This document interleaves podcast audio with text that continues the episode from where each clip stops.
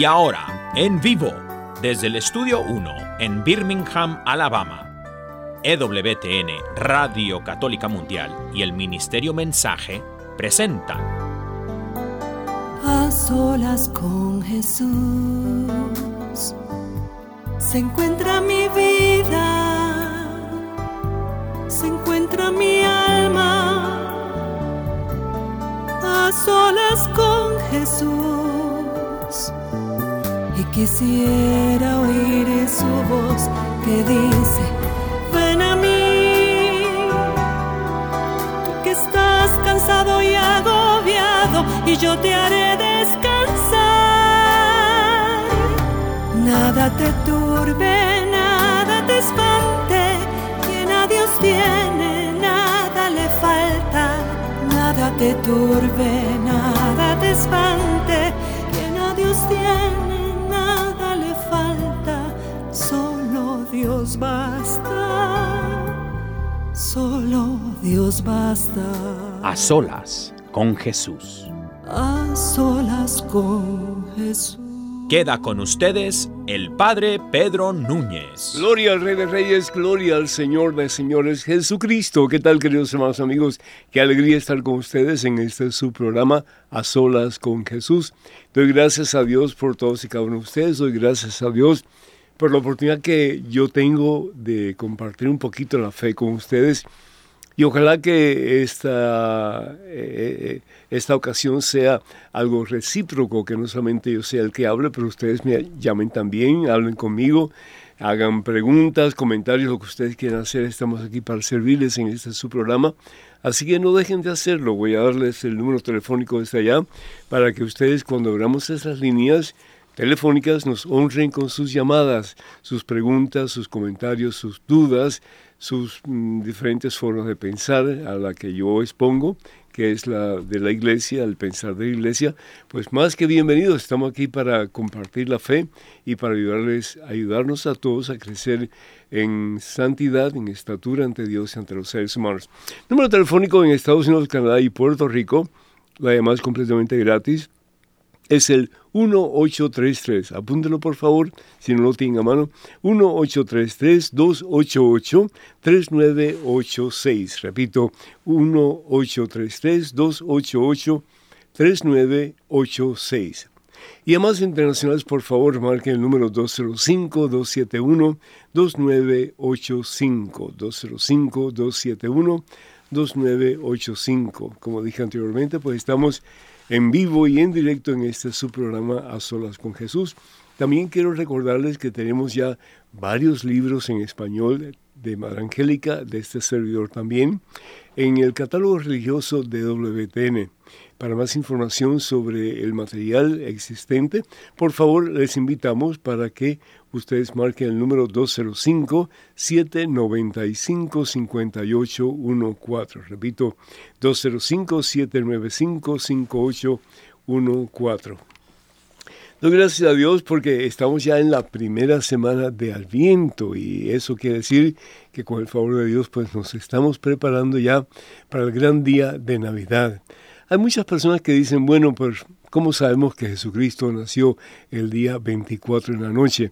Pues no hay seguridad, hermanos. La razón por la cual la iglesia ha puesto el 24 como el día en que nace el Señor Jesús, acuérdense que en aquellos tiempos los cumpleaños de la gente pobre no se celebraba, se les celebraba solamente el cumpleaños de la gente pudiente, es decir, emperadores, reyes, etc., o gente de la nobleza.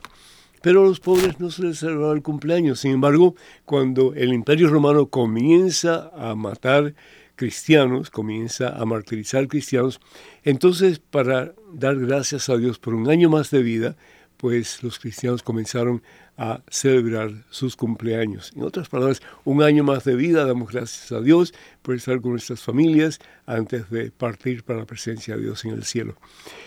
En la, en, la cuestión con Jesús, pues el, único realmente evento que se celebraba así como que importante era la resurrección del Señor. y bien sabemos que fue un domingo, ¿verdad? Porque la Biblia también lo dice, que el primer día de la semana, es decir, el día después del sábado, el Shabbat, el día de descanso, el domingo pues entonces se celebraba el cumpleaños de Jesús, el cumpleaños, perdón, eh, sino que eh, la resurrección de Jesús. El cumpleaños no se celebraba hasta el siglo más adelante, el siglo V más o menos, en que la iglesia dijo, bueno, pues tenemos este gran evento que es el evento de la resurrección y es el más importante de todos, porque como bien dice San Pablo, en vano sería nuestra fe si no creyéramos que Jesucristo ha resucitado. ¿Y qué significa que Jesús ha resucitado? Pues que tenemos también la posibilidad, poniéndonos en presencia de Él, de un día resucitar con Él y recibir la corona de los santos que es el cielo. Decidieron el 24 en la noche porque, porque es eh, la noche en que comienza el sol después de la noche con más fuerza a brillar sobre la tierra. Entonces, ¿quién es la luz del mundo? ¿Quién es el sol de la vida, de la esperanza, de la victoria? Jesucristo. Entonces, por eso es que se celebra el día 24 en la noche, ya para el 25, porque, porque es el tiempo en que comienza el sol a brillar con más fuerza, con más poder. Y es Jesús el que viene a disiparnos de las tinieblas y a darnos la posibilidad de un nuevo comienzo, de la luz perfecta, pura, santa, que es su propia presencia, que si le permitimos, Él de su mano tomará las nuestras para llevarnos un día a su presencia y para que recibamos la corona de la victoria, la corona de los santos, que es el cielo. Así que ya sabemos por qué la iglesia celebra el 24 en la noche, porque de nuevo es la noche en que con más fuerza comienza a salir el sol por la mañana y ese día después de invierno, que pues es muy corto el día, comienza a brillar con más fuerza, sobre todo en lugares donde eh, el sol no brilla mucho, ¿verdad? Así que pues esa es la idea. En este momento yo quisiera compartir con ustedes la palabra de Dios, si ustedes me permiten. Eh, está tomado el Evangelio según San Lucas, el capítulo 21, versículo 34 hasta el 36. Si tienen sus Biblias, pues me gustaría mucho que ustedes eh, la usaran para compartir la palabra de Dios. Y, tal parece como, como que Jesús tiene, mm, pues, no sé, palabras de, regaño hasta cierto punto y palabras que, que nos como que nos desconsuela un poquito, pero lo que Él está haciendo, hermanas y hermanos, es ayudándonos a entender que realmente la vida es corta. La vida, eh, yo me acuerdo cuando yo tenía 6, 7 años y brincaba y corría y, ¿verdad?, jugaba con mis hermanos, etc. Y ya tengo 75, es decir, la vida me ha pasado así rapidísimo. Yo no sé ustedes, pero la vida pasa rápido. Este año se ha pasado tremendamente rápido, ya casi estamos en Navidad. Y sin embargo, como que nos parece que hace poco celebramos la Navidad de este año que está pasando. El caso es que la vida pasa rápido y lo que el Señor quiere es que nos preocupemos de lo más importante, que nos enfoquemos en lo que realmente importa, qué es lo que realmente importa, qué es lo importante o debe ser lo importante para nuestra vida. Mucho más que el trabajo, mucho más que el dinero, y eso es importante, y mucho más que la familia, y eso es muy importante, que nos enfoquemos en Él, qué es lo que Él quiere para nosotros. ¿Por qué? Porque lo que quiere Jesús para nosotros siempre es nuestro mejor bien. Si alguien nos ama, si alguien te ama a ti con un amor puro, con un amor que no tiene principio ni tiene fin, ese es Dios, ¿sí? Antes de que tú nacieras, dice la palabra de Dios, antes de que tú existieras, ya Dios te conocía. Y si no, pues lee el, libro del el profeta Jeremías, en el versículo 2 en adelante, vas a ver como que eh, te dice la palabra de Dios que si bien es cierto que Él formó a Jeremías en el vientre de su madre, también lo mismo lo ha hecho contigo y conmigo. Y ya nos conocía, ya nos llamaba por nombre, y ya teníamos un destino, un propósito, una razón de ser en la vida de cada uno de nosotros. Qué hermoso saber que Dios es nuestro papá y que Él quiere algo particularmente importante para nosotros. ¿Y qué es lo que Dios quiere para ti y para mí? Que seamos felices. Es lo que Dios quiere. Y bien sabe Él que la felicidad no se encuentra en las cosas del mundo sin Dios no se encuentra en la mundanidad que ofrece el mundo, es decir, lo que la carne sin Dios nos lleva a desear, ya bien sea placeres sexuales, ya bien sea eh, pues más dinero, ya bien sea eh, más eh, títulos, más reputación, en fin, lo que sea, el, salir como número uno, todas esas cosas que a veces parecen ser importantes, pero que no llenan el vacío del corazón. Porque al fin y al cabo, el único que puede llenar el vacío de tu corazón y el mío se llama Jesucristo, y de ahí no hay otro. Pero vamos a ver lo que dice el pasaje este, tomado del Evangelio según San Lucas, en el capítulo 21, versículos del 34 hasta el 36. Dice así, cuiden de ustedes mismos. Cuiden de ustedes mismos. Ese es un papá que le está hablando a sus hijos. Hijo mío, cuida, cuida tu vida, cuida tu vida, porque la vida pasa rápido y se termina el espectáculo, como dice San Pablo. ¿Y cómo la vamos a cuidar? Entonces dice el Señor Jesús, que no sea una vida depravada. Las borracheras, las preocupaciones de este mundo los envuelven interiormente y los ponen torpes. Y es, ese día caerá, dice el Señor, en ustedes de improviso. ¿De qué día está hablando el Señor? Pues el Señor está hablando del momento en que vamos a terminar la vida aquí y vamos a ir a su presencia, vamos a enfrentarnos a Él, vamos a ir ante el trono de gloria donde Jesús está presente. Y la pregunta es, ¿y qué le vamos a decir al Señor por los pecados que hemos cometido? ¿Qué le vamos a decir al Señor por las cosas malicias que hemos hecho? Cuando el Señor bien nos está diciendo de antemano que tenemos que preocuparnos por la vida presente, porque la vida pasa y se termina el espectáculo, como diría San Pablo. Entonces sigue diciendo aquí la palabra de Dios, pues se cerrará como una trampa, la vida que vives se cerrará como una trampa sobre todos los habitantes de la tierra.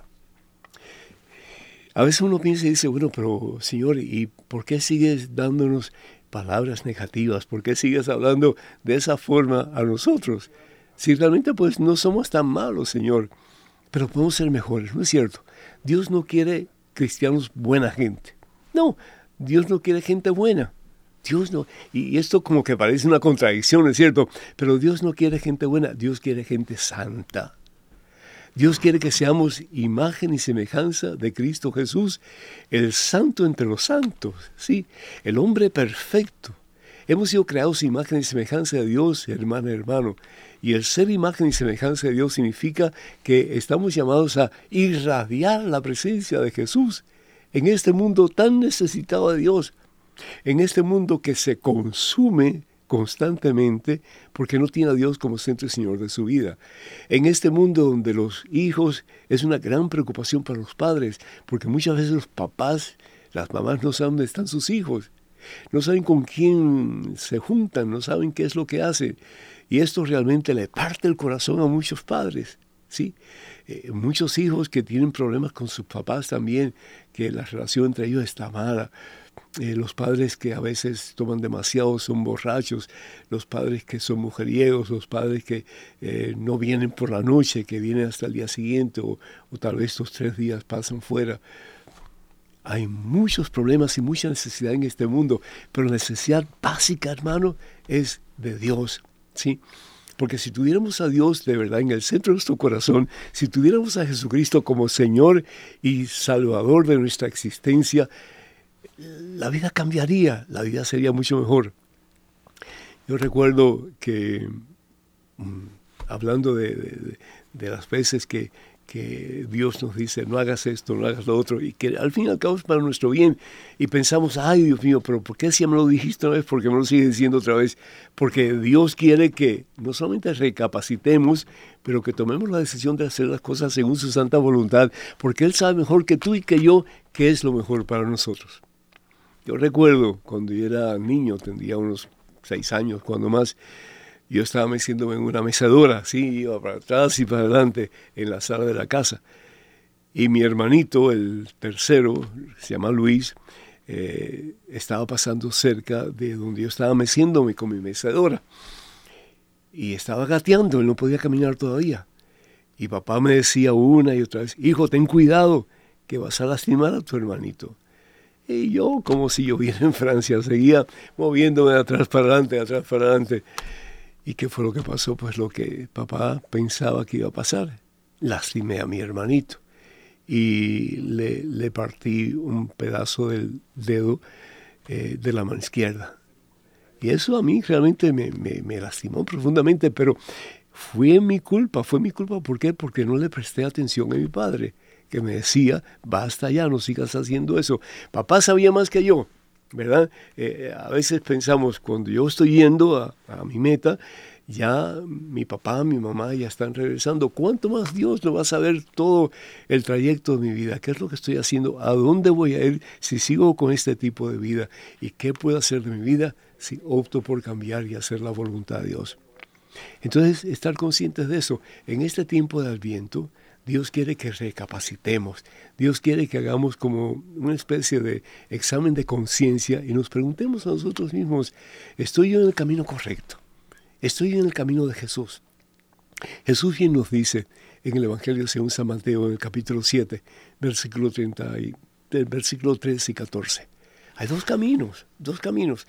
El camino que nos lleva a la destrucción y el camino que nos lleva a la salvación. El camino de Dios, que es estrecho, sí, es estrecho, y el camino del mundo que es ancho. Es hacer lo que tú quieras, es vivir tu vida como tú quieras vivirla, y es hacer las cosas que Dios sabe nos van a llevar a la destrucción, al dolor, al vacío, a la infelicidad. Y el otro camino que es el camino estrecho, el camino angosto, ¿por qué es estrecho angosto? Porque tengo que dejar de hacer mi voluntad muchas veces. Tengo que dejar de hacer lo que a mí me gusta hacer muchas veces para hacer la voluntad de Dios. Pero ese es el camino que Dios quiere para nosotros. ¿Por qué? Porque es el camino de la victoria, hermano. Es el camino de la vida, hermana. Es el camino que nos da verdadera felicidad y que poco a poco, paso a paso, nos lleva a la victoria final, que es unión con Cristo, que es el cielo. Bendito sea Dios.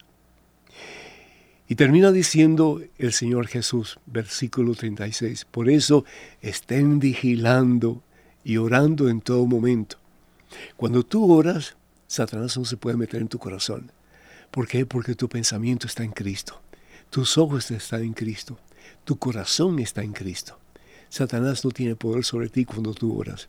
Y por eso dice San Pablo en su carta a los Efesios en el capítulo 6, versículo 18 en adelante, oren en todo momento aunque sea gracias Señor, aunque sea bendito sea Señor, aunque sea Señor te amo, cualquier cosa así. Pero no dejen de orar. Y si es posible, tomen tiempo para platicar con Dios. La oración es una plática en que no solamente hablamos, que es importante, pero también escuchamos. Dios tiene algo que decirte a ti y decirme a mí. Por eso el Señor Jesús insiste Vigilen, vigilen, porque Satanás se mete por cualquier parte tratando de destruirte a ti y a mí también, a tu familia también y a la mía también, y quiere destruir al mundo. Pero a la mano de Cristo somos victoriosos. Por eso, vigilen y oren en todo momento para que se les conceda escapar de todo lo que va a suceder y estar ustedes de pie ante el Hijo del Hombre. Estar de pie, ¿qué significa estar de pie? Caminar en victoria. Delante de Cristo Jesús hay victoria. Con Cristo hay poder, hay vida nueva. ¿Sí? Estar delante de Él significa que ya no estoy yo en el suelo, vencido, derrotado, sin esperanza, pero que la mano de Cristo, mirándolo a Él y poniéndolo a Él como prioridad de mi vida, de tu vida, vamos un día a alcanzar la gloria completa, la felicidad eterna que al fin y al cabo es estar con Él para siempre en el cielo. Si el Señor Jesús nos pide algo en el día de hoy, en este comienzo del viento, es que reconozcamos primero que todo que la vida pasa fugazmente, la vida pasa demasiado rápido. Segundo, que no estamos solos, hermanos, que a pesar de las contradicciones tuyas y mías de cada día, a pesar de los problemas, a pesar de los momentos en que sentimos que ya no tenemos fuerzas para seguir adelante, el Señor te dice, confía en mí, mírame a mí, ora un poquito más y descansa en mí, sabiendo que yo nunca te voy a faltar, que nunca te voy a dejar huérfano, que nunca me voy a apartar de ti, para que tú puedas estar en victoria, de pie delante de mí, mano a mano conmigo, hasta que podamos vernos cara a cara y recibir de mí el abrazo que yo te quiero dar con todo mi amor, que es infinito, y poner sobre tu cabeza la corona de la victoria la corona de los santos, que es el cielo. A Cristo Jesús que vive, gloria, honra y honor por los siglos de los siglos. Amén. Bendito sea el Señor. De nuevo, hermanas y hermanos, les voy a dar el número telefónico porque ya estamos casi para abrir esas líneas telefónicas y esperamos que ustedes se comuniquen con nosotros con cualquier pregunta que ustedes tengan sobre la fe, sobre la iglesia, sobre los acontecimientos actuales, sobre mm, cualquier situación que ustedes tengan que necesiten algún consejo, estamos aquí para servirles. En Estados Unidos, Canadá y Puerto Rico, número telefónico es el 1833 288-3986. Repito, 1833 288-3986. Y a más internacionales, por favor, marquen el número 205-271-2985. Repito, 205-271-2985. Daniel está enfermito hoy, así que pedimos por él, pedimos por Carlos, su esposa también que el Señor los bendiga y que pueda cenar pronto, sobre todo su garganta. Parece que estuvo hablando demasiado Daniel en estos últimos días y pues se congestionó un poquito la garganta, pero con el, favor de Dios, en el nombre del Señor Jesús, ya pronto va a estar bien. Pero tenemos un invitado muy especial, realmente él es el director de la programación en español de Radio Católica Mundial y ustedes lo conocen con el nombre de El Arquero o Douglas Archer. Douglas, bienvenido, qué gusto tenerte. ¿Cómo estás, hermano? Hola, padre. Buenas tardes. Muchísimas gracias por la oportunidad de estar aquí con ustedes en este maravilloso programa A Solas con Jesús. Todo bien, Padre. Bendito sea Dios. si Daniel estuviera acá, le, escucharíamos así, hola, Padre. no creo que sería buena idea, no, no, no. Y también pues quiero dar gracias a Dios porque con la ayuda de ustedes, pues no solamente tenemos radio, pero tenemos televisión también. Bendito sea el Señor. Así que estamos en radio y estamos en televisión y si ustedes quieren pues más información de cómo recibir eh, pues los programas de A Solas con Jesús en televisión, pues llámenos, comuníquense con nosotros y con todo gusto le damos la información que ustedes necesitan. Pero ya estamos dando pasos en el nombre del Señor Jesús. Al principio agonizábamos un poquito porque eh, los medios que teníamos no eran suficientemente buenos, ahí con un, telefonito y bueno, pues fuimos mejorando y yo creo que hoy día Douglas pues ya está mucho mejor, ¿no es Hemos tomado muchos pasos, Padre, hacia adelante para que podamos llegar hasta todos ustedes. Estamos en las redes de WTN, la página web de Facebook, digo, del Padre Pedro, el canal de YouTube, así que a través de todas esas plataformas ustedes pueden seguir el programa a través del video. Y también, pues, por favor, invitar a otras personas para que se unan a la gran familia de A Solas con Jesús, de Radio Católica Mundial, para que también ellos puedan recibir palabra de esperanza, palabra de aliento, palabra de fe. Así que los invitamos para que ustedes le digan a sus familiares, a sus amigos, etcétera, que existimos, que estamos aquí en el aire eh, todos los martes y también pues los jueves. Y además de eso, pues estamos en televisión los miércoles y otros días de la semana. Así que con esto en mente, pues vamos a comenzar con las preguntas. De nuevo, estamos en estudio abierto. Cualquier pregunta que quieran hacer, estamos más que dispuestos pues a compartir con ustedes la fe en Cristo Jesús nuestro Señor. Adelante, Douglas. Padre, tenemos una pregunta de eh, Yolanda que nos escribe desde Venezuela. Y nos dice, Padre, por favor, explíqueme qué realmente significa el adviento. Usted dice que es un tiempo de cambio para lograr ser mejores con la gracia de Dios. Pero ¿cómo se logra eso? Yo trato una y otra vez de vivir como yo sé que Dios me pide, pero no logro avanzar. ¿Qué me aconseja? Yolanda desde Venezuela. Pues muchísimas gracias Yolanda. La mejor forma es poniendo a Jesucristo como meta de tu vida. Es decir, eh, tenemos que tener una meta. Eh, ahora, por ejemplo, están los juegos ah, de la Serie Mundial, ¿no es cierto? Y cada, cada jugador, cada equipo tiene una meta. Yo quiero ganar. Y la pregunta es cómo lo voy a hacer. Pues aquí tenemos un juego mucho más importante que todos los juegos que hay, que se están poniendo por televisión, por radio, por todos los medios sabidos por haber eh, al alcance del ser humano. Pero el mejor método es tomar la decisión más importante de nuestra vida. Y la decisión más importante de nuestra vida es ¿Qué voy a hacer yo con mi vida en relación a Jesús? Yolanda, mira, eh, te, te habla una persona que por mucho tiempo estuvo muy lejos de Dios, muy lejos de Dios. Pero un día tomé una decisión, voy a cambiar esto. Y yo sé que Dios me da la fuerza para hacerlo. Y voy a luchar, voy a luchar porque la fe es una disciplina, voy a luchar para que de verdad más y más Jesús llegue a ser el centro y el Señor de mi vida. ¿Cómo lo hice? Pues imitando a Jesús, preguntándome cada vez que podía, ¿qué haría Jesús en esta situación? Es decir, si nosotros queremos realmente tener un adviento diferente, un adviento que nos ayude espiritualmente en el mejor sentido de la palabra, tenemos que buscar al maestro, ¿sí? Y la pregunta es, ¿qué haría Jesús en esta situación que estoy yo? ¿Qué haría Jesús si, por ejemplo, eh, mi hijo me, hace algo que me duele el corazón y que me desilusiono con él, etcétera? Pues la pregunta es, ¿qué haría Jesús? ¿Sí? ¿Lo amaría? ¿Lo rechazaría? ¿Se sentaría con él a hablar? Y tratar de hacer lo mismo que tú piensas y que sabes que Jesús haría en tu lugar. Y lo mismo con todas las demás situaciones de tu vida. La otra cosa que es importante, además de poner a Jesús como eh, la persona que te va a indicar el camino, la oración es básica.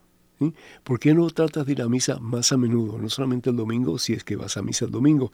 No solamente el domingo es importante, pero todos los días de la semana. Qué hermoso es cuando uno puede ir a misa todos los días y recibir no solamente la palabra de Dios, en la Santa Misa, pero recibir la Santa Eucaristía. Eh, eh, Dios que se hace uno con nosotros. Dios que permite que lo comamos para que eh, su cuerpo y el cuerpo nuestro se unan y para que a través de nuestro sistema circulatorio circule la misma sangre de Dios. ¿Cómo no vamos a poder decir entonces como San Pablo, si Dios está conmigo, ¿quién puede estar en contra mía? Yo todo lo puedo entonces en Cristo que me fortalece. Así que lo primero de todo es preguntarme qué haría Jesús en esta situación en que estoy. Y tratar de preguntarte esa pregunta lo más eh, frecuentemente posible. ¿Qué haría Jesús en esta situación, en esta otra, en esta? Y tratar de imitarlo el por qué. Porque la vida del cristiano es esa es vivir como Cristo, vivir a lo Cristo. Tanto así que el Señor Jesús dice en el Evangelio según San Lucas, en el capítulo 8, el discípulo no puede ser diferente al maestro. Más aún, si el discípulo se deja formar por el maestro, llega a ser como el maestro. Es tremendo, llega a ser como el maestro. Lo primero nuevo, imitar a Jesús. Lo segundo, acercarte a Jesús a través de la oración y de los sacramentos. Y lo tercero, pues es hacer un acto de, conciencia todas las noches, ya cuando te vayas a dormir, y preguntarte, ¿qué he hecho de bien? ¿Qué he hecho para acercarme a Dios? ¿Y qué necesito hacer para acercarme más a Él? Yo te aseguro que esos tres puntos, esos tres pasos, te van a llevar a una relación mucho más íntima con Jesús nuestro Señor, particularmente en este tiempo de Adviento. Padre, le, voy a, pedir que, se pongan nuevamente esos audífonos incómodos. es que... ¿Por qué? Porque tenemos una llamada de Iris que nos está, si, si, le dé la vuelta, padre, al lado derecho, dele la vuelta. ok, ya, ya, ya, ya. Perfecto, gracias. Tenemos a Iris que nos llama desde Pampa, en la Florida. Ah, qué bien. Iris, muchísimas gracias por tu llamada. Bienvenida. Adelante, por favor. Hola, buenas tardes, padre. ¿Cómo está? Bendecido aquí con estas orejeras que me, me causan poco de, malestar, pero benditos a Dios, muy bien y gusto de estar con ustedes. Adelante, por favor. Ah, tengo una pregunta. Eh, este, yo tengo una hermana que ella era católica y se hizo protestante. Okay. Y eh, se va a casar el sábado. Entonces, justo ayer me dio la sorpresa con traerme una tarjeta y me dice que me espera para su boda. Y entonces fui ahora a buscar a mi, a mi sacerdote a la parroquia que yo asisto para hacerle la pregunta, pero no lo encontré. Por eso decidí llamar acá para que usted me la me conteste la pregunta. Ay, Iris, mm, si yo fuera tú no iría a la boda. ¿No? no iría a la boda porque ella es católica. Es decir, ella fue bautizada católica, ella tiene el sello de Jesús en la iglesia que él funda, que es la iglesia católica. Si, él se, si ella se va a otra iglesia, realmente pues ese matrimonio no es válido. Aunque ella ya se esté congregando en esa otra iglesia, su matrimonio no es válido. Entonces, es un problema. Tú puedes ir a la recepción, puedes ir a, a la fiesta, ¿verdad? Y hacer acto de presencia. Pero la boda no, porque estarías diciendo que apoyas, que apruebas lo que tu hermana está haciendo. Ok. Que- Gracias, Que, Padre. Dios te bendiga, mi hija, y cuenta con nuestras oraciones. Sí, bendito sea Dios. Padre, tenemos otra llamada. Tenemos a Vilma que nos llama desde Cleveland, en Ohio. Mm, debe estar frío por allá, me imagino, ¿no? Sí. Y Vilma, ¿cómo estás, mi hija? Muy buenas noches, padres. Buenas Hace- noches, Dios te bendice. Hace, Adelante. hace como el año pasado, usted me habló, pero se nos cortó la llamada. Ajá. No pude hablar y por lo tanto me gustaría contarle un poquito de mi historia. Sí. Eh, mi esposo falleció delante de mí en el 2019 y Caramba. estoy así sobreviviendo esta vida. Vivo sola, tengo dos hijos, tengo mis nietas, pero cuando tienen tiempo es lo que me vienen a dar una vuelta visita. Pero tengo, gracias a Dios, como yo llamo, dos ángeles que, se, que siempre están ahí cuando yo las llamo para que me lleven a hacer mi compra o para ir para, para mi doctor, para mi terapia. Eh, este, hace poco, o sea que estas fiestas me pone tensa, me pone muy nerviosa, porque pienso mucho en mi esposo y delante de mí, pues me lo, me lo mataron. Yo también estaba supuesta de morir, pero gracias al Señor, mi marido tuvo una fuerza y me empujó y aquí estoy. Eh, pero siempre me recuerdo de, de él porque ha sido un buen hombre, ha sido un buen padre, un buen abuelo. Y salvó tu vida. Entonces voy a ir al, al cementerio a la otra semana con mis hijos para ponerle un aguinaldo bonito eh, a una tumba fría y ahí se me se me pone la, la- la piel como de gallina porque tiemblo y lloro y es una angustia muy grande padre que yo tengo pero me, me hago fuerte. Delante de mis hijos no lloro. Me dicen everything okay mom yo yo les miento sí papá sí sí estoy bien porque no quiero que sufran ellos Mm. Me hago la fuerte la la, la mujer que que no tiene problemas Ujú. pero por dentro, padre, me, ¿cómo se dice? Me caigo. Claro. Cuando, cuando ellos se me van, lloro, me quedo sentada en la escalera. Claro, claro. Quisiera que usted me diga, ¿qué puedo yo hacer? Vilma, te voy a hacer una pregunta que supuestamente no le debo hacer a las mujeres. Sí, dígame. ¿Qué edad tú tienes? Hace, en septiembre cumplí 70, padre, 70. pero me veo como una mujer de 50. Eres jovencita todavía. Sí. Sí. No mates tu vida. No mates tu vida. Y eso es desafortunadamente lo que estás haciendo, Vilma.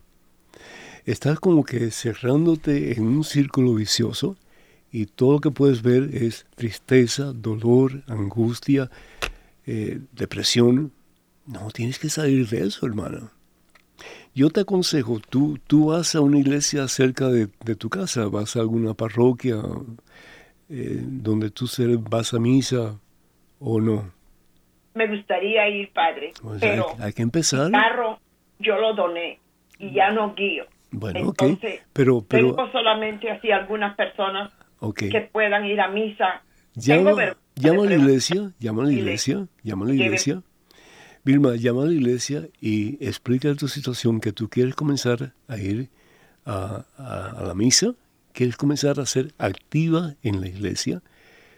Y hay muchísimas cosas que puedes hacer.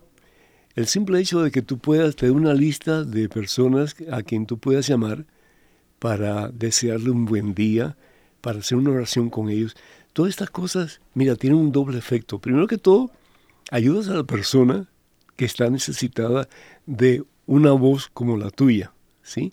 Y segundo, pues te ayudas a ti mismo porque te olvidas un poco de tu tristeza para enfocarte en la necesidad de otra persona. Y cuando uno se enfoca en la otra persona, en su necesidad, uno comienza a olvidarse uno mismo. Y esa es la mejor terapia que tú puedes tener. Es decir, tú estás demasiado enfrascada en tu propio problema, en tu propio dolor. Tienes que salir de eso. Si no te vas a volver loca, mija. ¿Entiendes? Entonces, por el amor de Dios, que esta sea tu resolución de aliento. Llamar a la iglesia cerca de ti y decirle, explicarle más o menos lo que tú me has explicado a mí y que tú necesitas que alguien te dé, haga el favor de llevarte a la iglesia. Y no solamente para que vayas a misa, ¿verdad? Pero también para que te envuelvas en la iglesia, para que tú puedas de alguna forma ayudar a otras personas a sentirse un poco mejor más cerca de Dios. Si tú haces eso, yo te garantizo que esas lágrimas dejarán de salir de tus lagrimales y vas a comenzar una vida nueva. Y es lo que Dios quiere para ti. Tu esposo está muy bien, estoy seguro. Porque si fue el hombre que tú dijiste que es, ¿verdad? Un hombre bueno, un buen papá, un buen esposo, eh, un buen cristiano, él está o en el cielo o en el purgatorio ya casi para entrar en el cielo y recibir la corona de los santos que es el cielo. Y sin embargo tú estás ahogándote en un mar de lágrimas y no estás resolviendo nada. Entonces, por el amor de Dios, llama a la iglesia, eh, pide que te ayuden y pide que en alguna forma te den la posibilidad de tú em, servir a otras personas. A través del teléfono no tienes ni que salir de la iglesia para hacerlo. Pero si hay otras posibilidades también, mejor todavía. Vilma, cuenta con estas oraciones. Dios te bendice. Padre, tenemos otra llamada. Tenemos a Mario que nos llama desde Sacramento, en California. Ah, Mario. Qué bien, qué bien. Mario, el Señor te bendice. ¿Cómo estás, hijo? Muy bien, gracias, Padre. Qué bueno, Dios te bendiga. Bienvenido, Mario. Adelante con tu pregunta o tu comentario. Solo quería preguntarle en qué parte de la Biblia dice que la Iglesia Católica es la Iglesia que fundó Dios. En ninguna no sé si parte, es en, en ninguna parte, como tampoco dice en ninguna parte que Mario existe. ¿Sí? Es decir, no vas a encontrar ni que la iglesia bautista existe, ni que la iglesia presbiteriana existe, ni que la iglesia anglicana existe, no vas a encontrar nada de eso. Ahora, sí sabemos que Jesús funda una iglesia, ¿sí? Si vamos al Evangelio según San Mateo, capítulo 16, versículo 18, vamos a ver aquí rapidito qué es lo que dice la palabra de Dios en referencia a esa pregunta que tú estás haciendo. Dice la palabra de Dios. Jesús preguntó, ¿quién dice la gente que soy yo? Respondieron, unos dicen que eres Juan el Bautista, otros que eres Elías, otros Jeremías o algunos de los profetas. Y Jesús entonces le pregunta a ese grupito de personas que él ha elegido para ser sus más cercanos colaboradores que llamamos apóstoles. La palabra apóstol significa eh, la persona que actúa en el nombre de Jesús. Pregunta, ¿y ustedes quién dicen que soy yo? Pedro entonces dijo, tú eres el Mesías, el Hijo de Dios vivo. Jesús le respondió, feliz eres Simón Barjona, porque eso no te lo ha revelado ni la carne ni la sangre, sino mi Padre Dios que está en el cielo. Pedro tiene una revelación divina, ¿sí? Y él en ese momento reconoce que Jesús no solamente es un hombre de carne y hueso, pero que Jesús es Dios. ¿Por qué? Porque le dice, tú eres el Hijo del Dios vivo. Y para el judío, el Hijo es de la misma esencia que el Padre. De tal palo, tal astilla, se dice, ¿verdad? Entonces, eso quiere decir que en esa revelación divina que tiene Simón, Simón Barjona, que después Jesús le cambia el nombre a Pedro, que quiere decir piedra, ahí él se da cuenta de que Jesús es más que un ser humano, más que un hombre, es más que un buen hombre, es más que un enviado de Dios. Él es Dios. En ese momento él se da cuenta de eso. Y dice entonces Jesús a Pedro, ahora yo te digo, tú eres Pedro, o sea, piedra. Y sobre esta piedra edificaré mi iglesia. Y los poderes de la muerte jamás la podrán vencer. Yo te daré las llaves del reino de los cielos. Lo que ates en, en la tierra quedará atado en el cielo, y lo que desates en la tierra quedará desatado en el cielo. Y después si vamos al Evangelio según San Juan, el capítulo 20, ¿sí? Cuando Jesús resucita, Jesús dice la palabra de Dios que se aparece a sus discípulos que están a puertas cerradas en el aposento alto, por miedo a los judíos. Y dice así la palabra de Dios. Jesús dice, el, mismo día, el primer día después del sábado, los discípulos estaban reunidos por la tarde con las puertas cerradas por miedo a los judíos. De nuevo, Evangelio según San Juan, capítulo 20, versículos 19 en adelante. Llegó Jesús, se puso de pie en medio de ellos. Jesús no los regaña. Tiene todo el derecho a regañarlos porque lo dejaron solo. En el momento más necesitado de su vida, en el momento de más dolor, de más suplicio, de más eh, soledad, lo dejaron solo. Pero sin embargo Jesús le dice, la paz esté con ustedes. Dicho esto, le mostró las manos y el costado, y los discípulos se alegraron mucho al ver al Señor. Jesús le volvió a decir, la paz esté con ustedes, como el Padre me envió a mí, así los envío yo también a ustedes. Dicho esto, sopló sobre ellos y les dijo, reciban el Espíritu Santo. A quienes ustedes descarguen sus pecados quedarán liberados y a quienes ustedes retengan sus pecados quedarán retenidos. Ahí Jesús realmente está desarrollando la iglesia que él establece sobre Pedro y los demás apóstoles. Cuando él dice, sobre, sobre ti, Pedro, estableceré mi iglesia. Sobre esta piedra edificaré mi iglesia. No un montón de iglesias, sino que una sola. Y Jesús da autoridad a sus primeros apóstoles, sus primeros discípulos, para que ellos actúen en su nombre y hagan las mismas cosas que él hizo y aún cosas mayores. Ahora, ¿cuál es esa iglesia? ¿Dónde está esa iglesia? La iglesia fundada por Jesús tiene cuatro marcas o cuatro características. Primero que todo, la iglesia es una. ¿Por qué? Porque Dios es uno. Dios no es un montón de dioses, Dios es uno. Entonces, ¿dónde está esa iglesia? La iglesia es santa.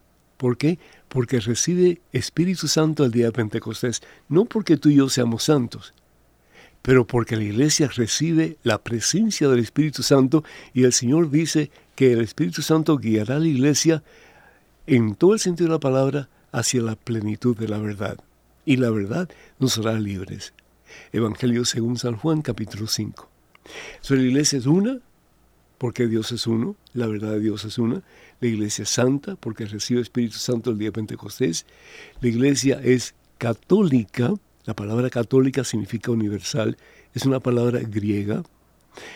Es realmente en el año 120 más o menos que se comienza a decir que la iglesia no solamente es cristiana, porque es cristiana, porque es fundada por Jesús, pero la iglesia también es católica porque es para el mundo entero. ¿Qué es lo que dice Jesús en el Evangelio según San Mateo, capítulo 28, versículos 19 y 20? Le dice a sus discípulos, vayan y hagan discípulos de todas las naciones, de todas las naciones. Bautícenos en el nombre del Padre, del Hijo y del Espíritu Santo. Enséñenle todo lo que yo les he enseñado y sepan que yo estaré con ustedes siempre hasta el fin de este, de este mundo. Es decir, vayan y hagan discípulos de todas las naciones. La iglesia que Jesús funda no solamente es una, no solamente es santa, es católica, es universal. Es para que todos a través de esa iglesia que Él funda podamos salvarnos. Y finalmente la iglesia es apostólica. Mira, ni los protestantes estaban ahí cuando Jesús establece su iglesia, ni los evangélicos estaban ahí cuando Jesús establece su iglesia. Todas estas iglesias comienzan desde el siglo, desde mediados del siglo XV hasta el presente, ¿sí? las edades medias hasta el presente. La iglesia más antigua, podemos decir, es realmente la iglesia ortodoxa, que se separa de Roma más que otra cosa por la distancia entre los dos puntos importantes que era Alejandría y Roma. Pero todas las demás iglesias fueron fundadas recientemente. La única iglesia que estaba presente porque fue fundada por Jesús es la iglesia que es una, santa, católica, apostólica, y de ahí no hay otra. ¿Está claro o no todavía? Está claro, Padre, muchas gracias. Que Dios te bendiga, Mario. Gracias a ti. Bueno, número telefónico de nuevo para que se comuniquen con nosotros. Eh, está muy bueno este programa por las preguntas que ustedes han hecho. Número telefónico es el 1833-288-3986. Repito, 1833-288-3986. Llamadas internacionales, por favor, Marquen el número 205-271-2985. 205-271-2985. Estamos en vivo, en directo en este su programa, A Solas con Jesús. Muy bien, padre. Sigamos adelante entonces y ahora vamos a saludar a Onyx. Me, estoy riendo porque las, las orejas se me están aplastando. Pero bueno, todo por amor, todo por amor a, Dios. Padre, el siguiente paso va a ser ah. conseguirle unos in-ears. Oye, qué bueno. Para que no tenga que poner los audífonos. Sí, sí, esos audífonos que son tan grandotes, la verdad que aplastan, aplastan orejas. Padre, tenemos a Onyx que nos llama desde Milwaukee, ah, en Wisconsin. Onyx. Onyx, Dios te bendice. Adelante, por favor.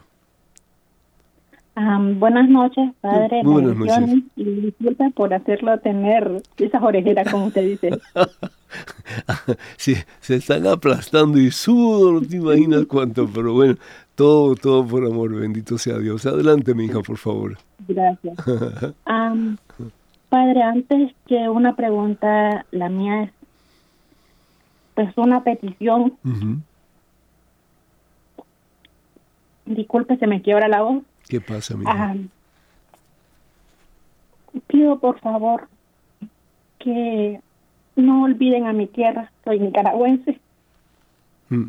que no olviden a nuestros sacerdotes, a nuestros obispos. Tenemos casi cientos casi 100, más de 100 días con nuestro obispo ah, Rolando eh, eh, secuestrado, mm. muchos sacerdotes procesados por delitos que, que, ni acaso. Por favor, les pido oraciones siempre por ellos ah, y para decirles también de que, que oren por nosotros los peligreses, porque de alguna manera nos sentimos abandonados. Claro sentimos que nuestra iglesia en el mundo nos ha abandonado. Por momentos siento que mi fe flaquea. Por momentos siento que me siento como Jesucristo en la cruz mm. y pregunto, Padre, ¿por qué nos has abandonado? ¿Por qué tardas? Disculpe. No, no, no. Disculpa tú, disculpa tú y en nombre de todos nosotros y de la Iglesia Universal, pedimos disculpas porque tal vez deberíamos de expresar nuestros sentimientos de solidaridad con ustedes en estos momentos difíciles. Te comprendo perfectamente, Onyx, te comprendo perfectamente, soy cubano y vine a una edad bastante temprana en Estados Unidos y todo el proceso fue supremamente difícil, la cantidad de de sacerdotes y religiosos, religiosas que fueron expulsados por ninguna razón, simplemente porque eh, eran un estorbo para el gobierno, como ha sucedido en Nicaragua, mm, sacerdotes presos, sacerdotes uh, martirizados. Y desafortunadamente, pues, eh, el ser humano tiende a tener una memoria muy corta. Y pues la idea es abrirse paso en la nueva sociedad y comenzar a luchar para darle un mejor porvenir a la familia, etc. Y nos olvidamos muchas veces de, tener en cuenta aquellos que sufren en nuestros países. Yo te agradezco profundamente eh, tus palabras, tu quebrantamiento, definitivamente, sí, vale la pena llorar y te felicito por tus lágrimas.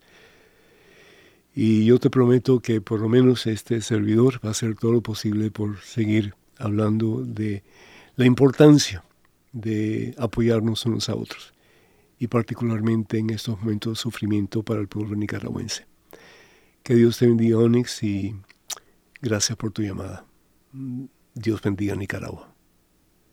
Padre, tenemos tiempo para una última llamada. Caramba, tan rápido. Ah, rápido el tiempo en esta hora, padre. miren, usted tiene que hablar con Douglas para que nos dé dos horas. Es que yo le iba a decir, padre, usted tiene que pelear con el jefe para que le conceda otra hora. bueno, pues no pelearemos, pero suplicaremos a ver si eso nos ayuda y oraremos definitivamente. Padre, tenemos a Alexis, Alexis que nos llama desde New York. Alexis. el Señor te bendice. Bienvenido, hermano. ¿Cómo estás? Padre, placer haberlo saludado. Eh, fíjese que mi pregunta es, eh, yo me congrego en una iglesia cristiana ya por varios años, pero eh, bueno, me, bueno, de hecho me, me, me, sentía, me estaba sintiendo bien, ¿verdad? Y congregándome en la iglesia, tratando de de hacer la voluntad de Dios, ¿verdad? Pero es algo que viene a mi mente y yo digo, yo le digo Ay, a Dios, Dios mío, ayúdame. Quiero que, que seas tú que me ayudes, que si yo estoy, yo te quiero servir. O sea, yo soy un servidor en la iglesia y digo, Señor, yo te quiero servir, o sea, yo quiero ser útil en, en ti, pero yo me pregunto, Dios mío, ayúdame, yo quiero tener mi salvación. Entonces, eh, eh hay salvación para nosotros que vamos a, eh, a otra iglesia. Bueno, yo, eh, yo tuve un comentario que me decía, ¿verdad? Que sí había salvación para nosotros, pero teníamos que pasar por el purgatorio. Entonces, sí. dije yo, entonces, bueno, me, me quedé igual, ¿verdad? Alexis, mira, em, con todo mi corazón te digo, mm, esa iglesia no la fundó Jesús. Es decir, puede ser muy buena la iglesia, no me cabe la menor duda. Eh, pueden hablar de Jesucristo, de ponerlo como centro y Señor de, de, la vida de cada cual. Pero no es la iglesia que fundó Jesús. Jesús fundó una sola iglesia. Entonces, cada pastor va a tener una teología un poco diferente al otro pastor y al otro pastor al otro pastor. Por eso hoy día hay más de 36 mil iglesias evangélicas y todas tienen un matiz diferente. Entonces, si Jesús dice en el Evangelio según San Juan, capítulo 17, versículo 21, Padre, que todos sean uno, como tú y yo somos uno, sean uno. Entonces el mundo creerá que tú me has enviado. Desafortunadamente, uno de los problemas grandes que tiene la Iglesia universal, y estoy incluyendo no solamente los católicos, pero todas las iglesias cristianas, es que estamos todos divididos. Y por eso hay tanta gente en el mundo que no cree en Jesucristo. Porque si predicamos el amor, pero vivimos la división, entonces, ¿qué estamos haciendo, no?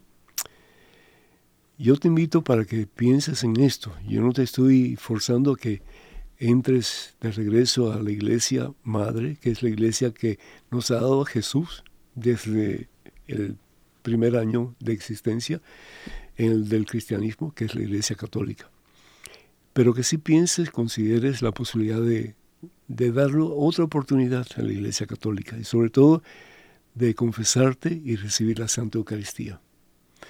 No es un pedazo de pan lo que recibimos, no es un símbolo, es el mismo cuerpo y la misma sangre de Dios, de Jesucristo.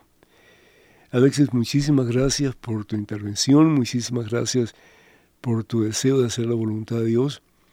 Por el purgatorio tenemos que pasar casi todos porque solamente siendo perfectos podemos entrar a la presencia de Dios, que es perfecto. Dice la palabra de Dios en Hebreos capítulo 12, versículo 14, que para poder alcanzar el cielo tenemos que alcanzar la santidad. Y hay que pasar por un proceso de purgatorio, primero de Juan, perdón, primera Corintios capítulo 3, versículos del 15 en adelante. Léelo. Y la palabra de Dios te va a enseñar que sí hay purgatorio porque tenemos que ser limpios y perfectos y santos y puros como Dios, pero vale la pena luchar por eso. Que Dios te bendiga hoy siempre y a todos ustedes, hermanos y hermanos. Muchas bendiciones y feliz comienzo del viento. En nombre del Padre, del Hijo, del Espíritu Santo. Amén. Si Dios quiere, hasta la próxima. Tú que estás cansado y agobiado, y yo te haré descansar. Nada te turbe, nada te espante. Quien a Dios tiene, nada le falta te turbe, nada